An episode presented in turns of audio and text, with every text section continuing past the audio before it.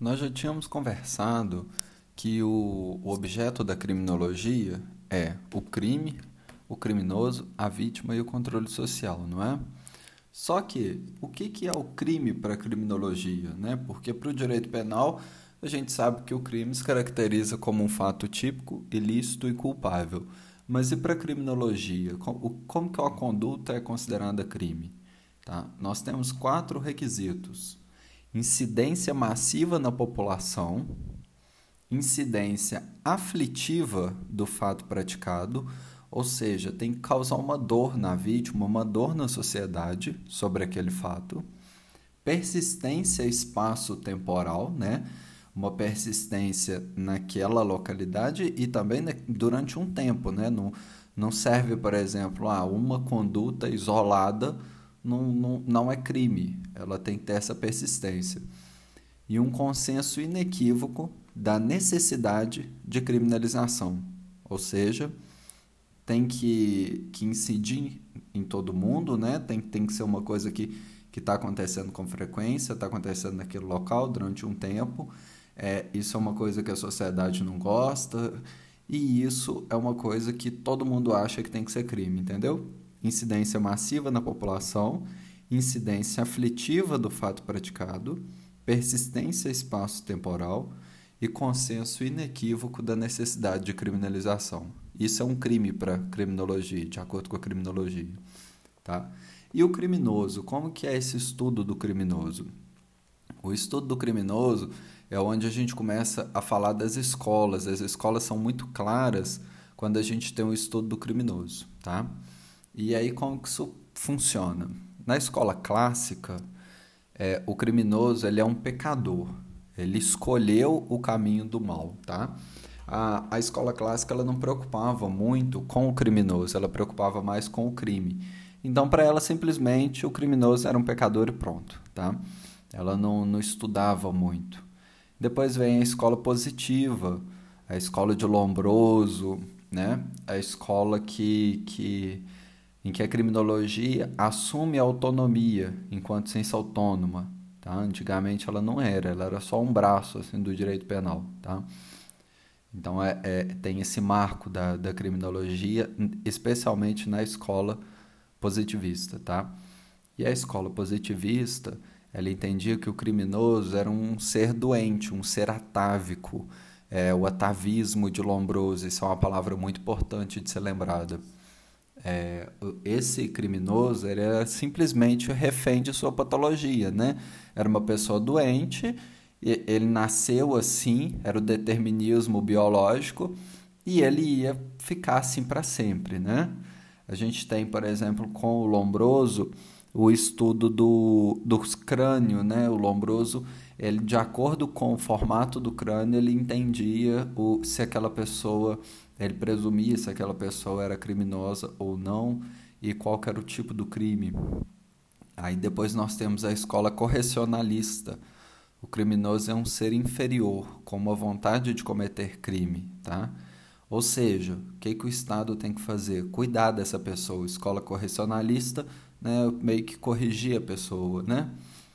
E aí, é, um, uma coisa muito importante que teve na época dessa escola foi o Estatuto da Criança e do Adolescente. Né? Por quê? Né? Não, não o Estatuto em si. Né? Nós temos o Estatuto e, e o Estatuto baseia-se nisso, né? nessa intenção de ah, um criminoso com, é, que, que precisa de uma ajuda do Estado, né? ou seja, as, as crianças adolescentes ali, os adolescentes que, que precisam dessa ajuda e que que não serão, não, não sofrerão as mesmas penas dos imputáveis, não é? E depois vem a escola marxista. Marxista, como todo mundo já sabe, né, a questão do, do capitalismo, ele, ele entende que o, o capitalismo é que gera essa criminalidade toda. A vítima, a, a vítima, o criminoso, ele é simplesmente uma vítima da estrutura econômica, entendeu? Então já falamos do crime, né, aqueles quatro requisitos o criminoso se estuda muito dentro, dentro das escolas. E agora vamos falar um pouco da vítima. Tá? A vítima ela tem três processos muito claros dentro da história. A vítima, primeiro, ela tem a idade de ouro, em que, né, isso desde os primórdios até a Idade Média, né, em que ela pode até mesmo escolher a punição do infrator. É só lembrar muito da lei de Talião, né, olho por olho, olho por olho, dente por dente, né? Então a vítima tinha um papel importantíssimo. Depois há uma neutralização desse poder, tá? O Estado vira e fala assim, olha, quem vai punir agora sou eu, não é mais a vítima. E a vítima é simplesmente uma testemunha né, que, que presenciou a ocorrência do crime. E, obviamente, ela é uma testemunha de pouca importância, porque se ela é a vítima, ela tem um interesse maior na condenação. Então, a gente não pode sequer ouvir ela direito e levar só a palavra dela em consideração, entendeu? E depois tem a revalorização do papel da vítima, isso pós-segunda guerra, né? E, e a gente tem é, hoje né, isso muito claro, que a vítima ela tem o seu papel. Hoje a gente tem, por exemplo, que o, a finalidade da é, o pós-cometimento de crime a gente preocupa principalmente com o ressarcimento da vítima, não é? Então a gente está nesse momento aí de revalorização do papel da vítima, tá? Além disso, dentro de vítima, né, é importante a gente mencionar o processo de vitimização. Tá? Isso é muito decoreba. É a vitimização primária, secundária e terciária. A primária ela decorre do delito, ou seja, a vítima daquele crime, né? A, a, a, esse sentido de vítima que nós temos é a, vitimiza, é a vitimização primária. Tá? É decorrência direta da prática do delito. É, é o, a, a decorrência seria, por exemplo, problema material, né, um furto, ela perdeu o celular, né, seria a vitimização através de é, vitimização material, física e psicológica. Né? É, é, realmente a vítima, é muito, muito simples. Depois nós temos a vitimização secundária. O que, que seria isso? É o que, que o Estado faz com essa vítima, por exemplo. Ah, ela foi para a delegacia e ela sofreu mais ainda, né? O delegado às vezes atendeu ela mal, ou os policiais fizeram algum tipo de ato preconceituoso com ela. Então é esse mau atendimento prestado pelo Estado, tá? E a vitimização terciária é a vitimização provocada pela sociedade. Né? às vezes a vítima acaba se escondendo da sociedade no sentido de que é o, mais claro de todos, o estupro. Aí a sociedade vira e fala assim: ah, mas você estava com que roupa, né? O, o que, que você fez para ser vítima desse tipo de crime? Essa é a vitimização terciária da sociedade. Então é muito simples lembrar. A primária é a vítima do crime, vamos dizer assim. Tod todas elas é relacionada à vítima do crime, óbvio. Mas acho mais fácil lembrar. A primária, a vítima do, do crime, a consequência do crime ali. Vitimização secundária é o, o que, que o Estado faz com ela. E a terciária, o que, que a sociedade faz com ela. Beleza? Comportamento da vítima perante o delito. Isso é uma classificação de Benjamin Melderson. Tá? É, nós temos a vítima completamente inocente, a vítima menos culpada, a vítima voluntária, a vítima mais culpada, a vítima unicamente culpada, enfim. Vamos lá. Vítima completamente inocente é aquela estranha ação do delinquente. Ela não, não teve qualquer participação, ela simplesmente foi vítima, né? Ah, estava andando na rua e, e tomaram meu celular, né? Enfim, é uma vítima completamente inocente. O, os exemplos são os mais variados possíveis. Vítima menos culpada do que o delinquente ou vítima por ignorância, tá? Ô, gente, tudo que eu estou falando aqui os exemplos que, que eu vou dar são exemplos para vocês entenderem e, e, a melhor forma de vocês associarem o assunto, tá? No, zero preconceito aqui, tá? Estamos realmente estudando. Por exemplo, é, se já for em festa que o pessoal tá com celular no bolso de trás, que você fala assim, ah lá, vai ser assaltada.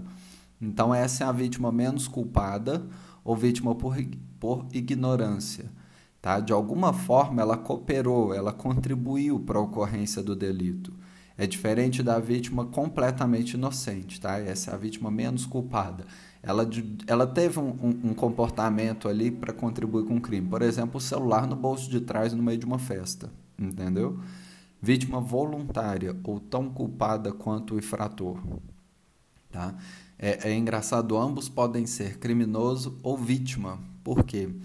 A vítima voluntária ou tão culpada quanto o infrator é em caso de roleta russa, é em caso, por exemplo, de estelionato do bilhete premiado, ligação premiada.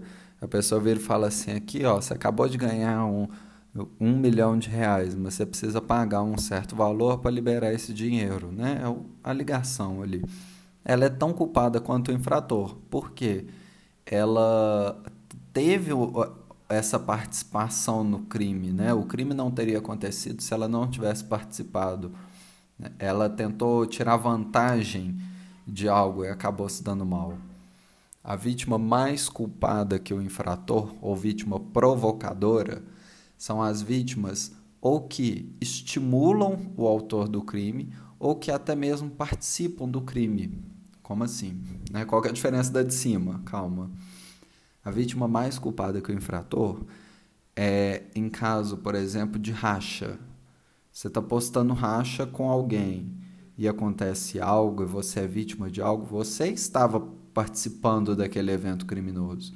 Né? É diferente da vítima voluntária ou tão culpada, vítima voluntária ou tão culpada, ela ainda tinha uma certa. É, ela participou mas ela não estava participando do crime em si. Ela ajudou no crime. Agora, a vítima mais culpada ou vítima provocadora, ela estava de fato participando ali daquele crime, que é no caso de racha, ou, por exemplo, a, a legítima defesa em um homicídio, né? É, eu vou para te matar e no final você é que me mata. Você agiu em legítima defesa, né? Mas eu era uma vítima, eu fui vítima desse crime de homicídio, mas eu era uma vítima mais culpada que o infrator ou provocadora. E a vítima unicamente culpada, a culpa é toda da vítima, tá? E ela se divide em três tópicos: vítima infratora, tá? É a pessoa que comete o delito e no fim se torna vítima a vítima simuladora, ela simula a condição de vítima, tá? Ela não é vítima, ela só simula. E a vítima imaginária é uma vítima que acredita estar sendo vítima, mas é algo da cabeça dela, tá? E o controle social. O controle social, ele se divide em formal e informal. É bem simples, é só você lembrar da cidade pequena, cidade simples, né, com poucos habitantes. Aí o pessoal fala assim: ah, cidade pequena, é, ninguém comete crime, né? Todo mundo conhece todo mundo, os crimes são, são poucos, são pequenos e a gente sabe até quem comete, às vezes um viciado, alguma coisa. Isso é o controle social informal, é o controle exercido pela sociedade. Né? E isso é um grande controle social, né? nítido que, que na cidade pequena a, os, a, o, o tipo de crime é diferente e é muito menor do que numa cidade grande, porque a própria cidade se controla. Isso é o controle social informal. E o controle social formal é aquele exercido pelo Estado e seus agentes. Entenderam?